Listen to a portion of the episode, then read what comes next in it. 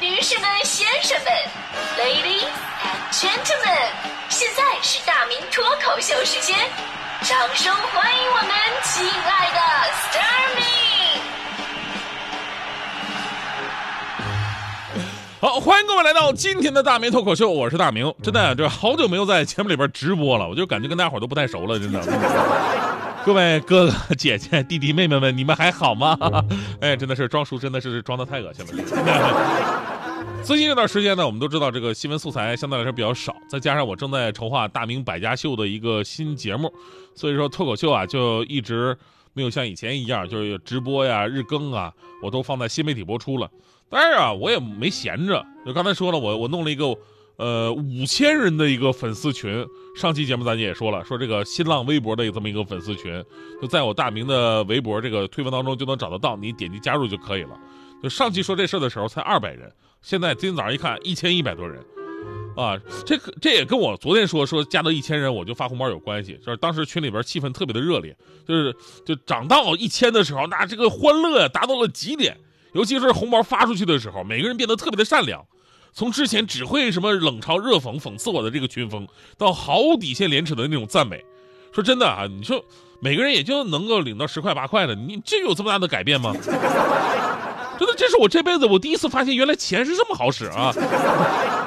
开个玩笑啊，我知道大家伙对我的赞美还是源于内心的，就之前的冷嘲热讽啊、吐槽扎心呢，也不过是随随便便跟我开的玩笑而已，对吧？是开玩笑吧？所以，我我我真的很喜欢这种线下跟朋友们交流的一种方式，因为其实啊，我们并没有什么利益瓜葛，对吧？你听我的节目喜欢就来了，我呢有空我跟你们东拉西扯，分享点过去我瘦的时候的照片，就这种交流吧，少了很多社会上那种套路。今天咱们说的话题就装熟嘛，其实就是一种人际关系套路。人呢，其实都是有自尊的，有的人也有一点点的傲气，对吧？不需要求人的时候，你可以选择用自己的态度去随便的生活，但是绝大部分人做不到说完全按照自己的想法来。成年人的社会就是这么残残酷，哎，我们进入到社会学的第一课就是要学会放下身上的傲气跟自尊，你要学会说一些不太想说的话，诸如我经常说啊，电台就是我的家，领导就是我的妈，我不想说呀，但是但是为了讨好关系，我还得说。悲伤的是，我说完人家还不不认我这个儿子，对吧？开个玩笑，咱咱们毕竟这么多年的交流，听众也都知道我是一个还残留那么点傲气的人。我当年我真的很努力的，我想改变一下自己。在我还在这个实实习阶段的时候，我为了让自己看起来更像一个成年人，在聚餐的时候，我主动的跟实习单位的领导敬酒，然后我连喝三杯，结果人家领导连看都没看我一眼，就这么残酷。我为了让自己看起来更加像一个成年人，我主动的跟陌生的同事去套近乎，讨论人家的孩子，说：“哎，姐，你这小孩真长真好看啊，这长得跟你真像啊，姐啊。”然后人家说这孩子是他邻居的，人家有事让他帮着带一下。我我为了让自己看看起来更像一个成年人，我大学的时候经常对外的称呼是这样的：老师、师兄、师姐、师弟、师妹，对吧？我走进社会，我就统一变成了哥、姐啊、老弟、老妹儿啊，年纪再大一点，叔啊、婶儿，对吧？我已经我我我认为我做到极致了。直到有一天，我来到了咱们文艺之声，我的第一个搭档五科同学，我俩还不怎么认识的情况之下上节目，他第一句话竟然是：“哎，你那什么，帮我把稿子打一下啊，谢谢亲爱的。”不认识就上亲爱的了，比我还社会啊，这个。这一度给我的感情造成了极大的困扰，你知道吗？而如今的很多年轻人，我在他们身上看到了我当年的影子。就刚来到工作岗位上的时候吧，颇有我当年无耻的神韵，而且还更进一步。就刚见面呢，不仅跟身边的人称兄道弟，而且还直接勾肩搭背。直到有一天，那个实习生遇到了我，发现我的背他根本就勾不住。然后你竟然，你猜他接下来怎么着？他竟然给了我一拳，咣给了我一拳。嘿，哥真壮哎！是咱咱咱俩都都很熟吗？给我呀，K 哥真壮啊！这，我想这就是中国有嘻哈吧？这个是啊。前天的娱乐圈有有有一个新闻啊，说这个某综艺节目邀请零六年超女重聚，当年石祥向这个许飞、唐笑、丽娜、韩真真现身为这个尚雯婕助阵，也给对方一个惊喜吧。据悉呢，零六年超女啊都已经私下里聚聚会了很多次了，但每次呢都唯独没有冠军尚雯婕。那尚雯婕跟众人也有一些不和的传闻。而在节目之上呢，这个尚雯婕看到大家之后呢，哭着说出了一句话，她问：“为什么那么多年你们都不邀请我来参加聚会呢？”结果这句话遭到了许飞的当面质问。他说：“我们这些人谁有你的微信啊？微博私信你，你也给没给我们回过呀？”啊，这话题升温之后啊，许巍就在自己的社交媒体说了很多的话，大意就是台下我们明明形同陌路，怎么一上台感情就变得好像那么好了呢？除此之外，还说到了很多关于人设的事儿。其实咱们节目呢也不关注娱乐八卦啊，咱们就是就事论事吧。你仔细品品，这这哪有什么对错呀？这不就是我们成年人的生活吗？装熟的遇上了不想装熟的，我们每个人都在做一个演员，只是不巧碰到了一个该配合我演出的，他却视而不见嘛。装熟的肯定没错啊，成人的世界是一种生活生存方式，销售啊、中介呀、服务行业不装熟行吗？一句来了老弟，当然只是跟你客气客气了。真的是弟弟的话，还需要买单吗？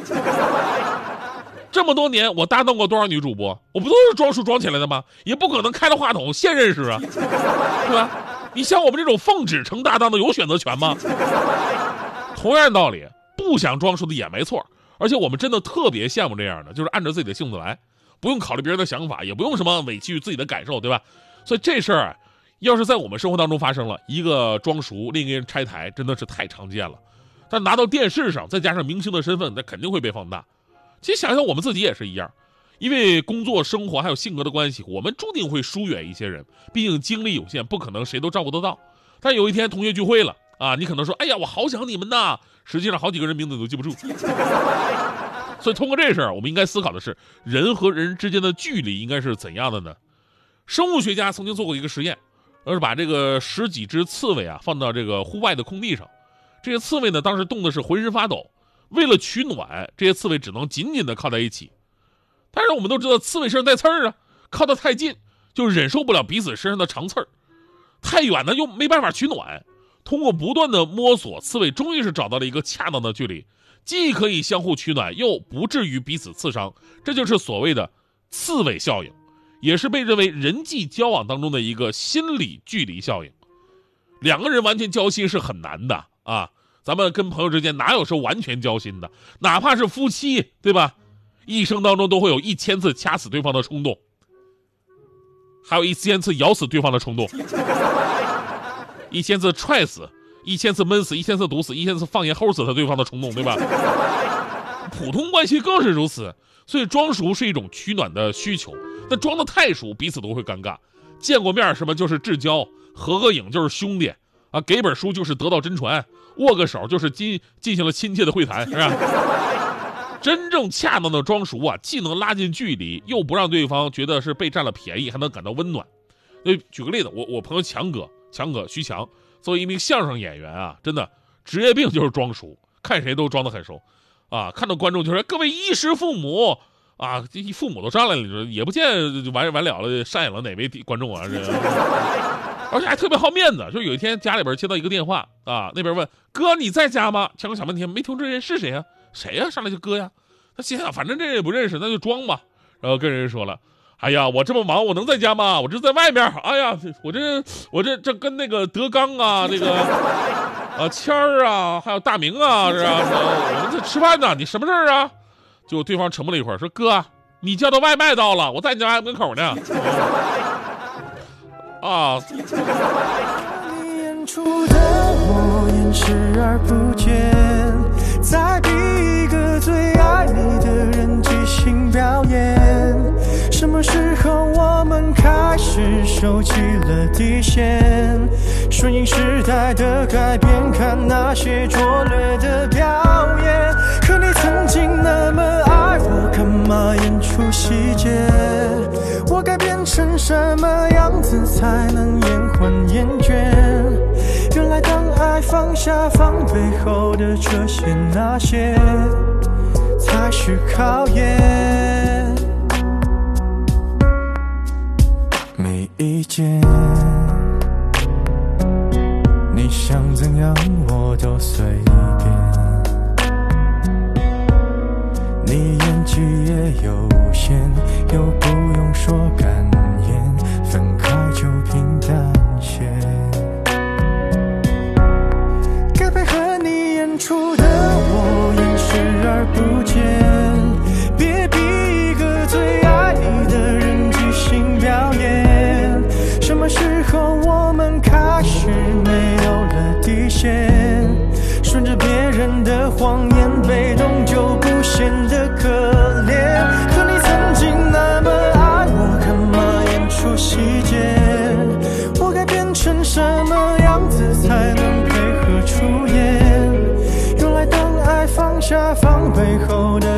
些那些，都有个期限。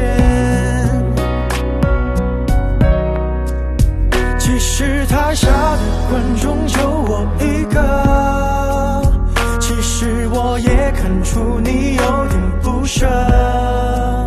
场景也习惯我们来回拉扯，还计较着什么？